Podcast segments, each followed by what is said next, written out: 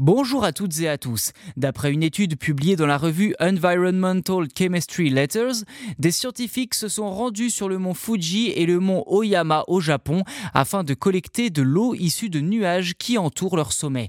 Et d'après ces chercheurs, je cite, c'est la première fois que des microplastiques en suspension sont confirmés dans l'eau des nuages. Fin de citation.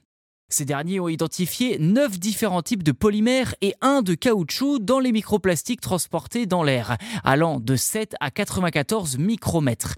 Les polymères hydrophiles, c'est-à-dire ceux attirant l'eau, ont été retrouvés en abondance, suggérant un rôle possible dans la formation des nuages et donc sur le climat.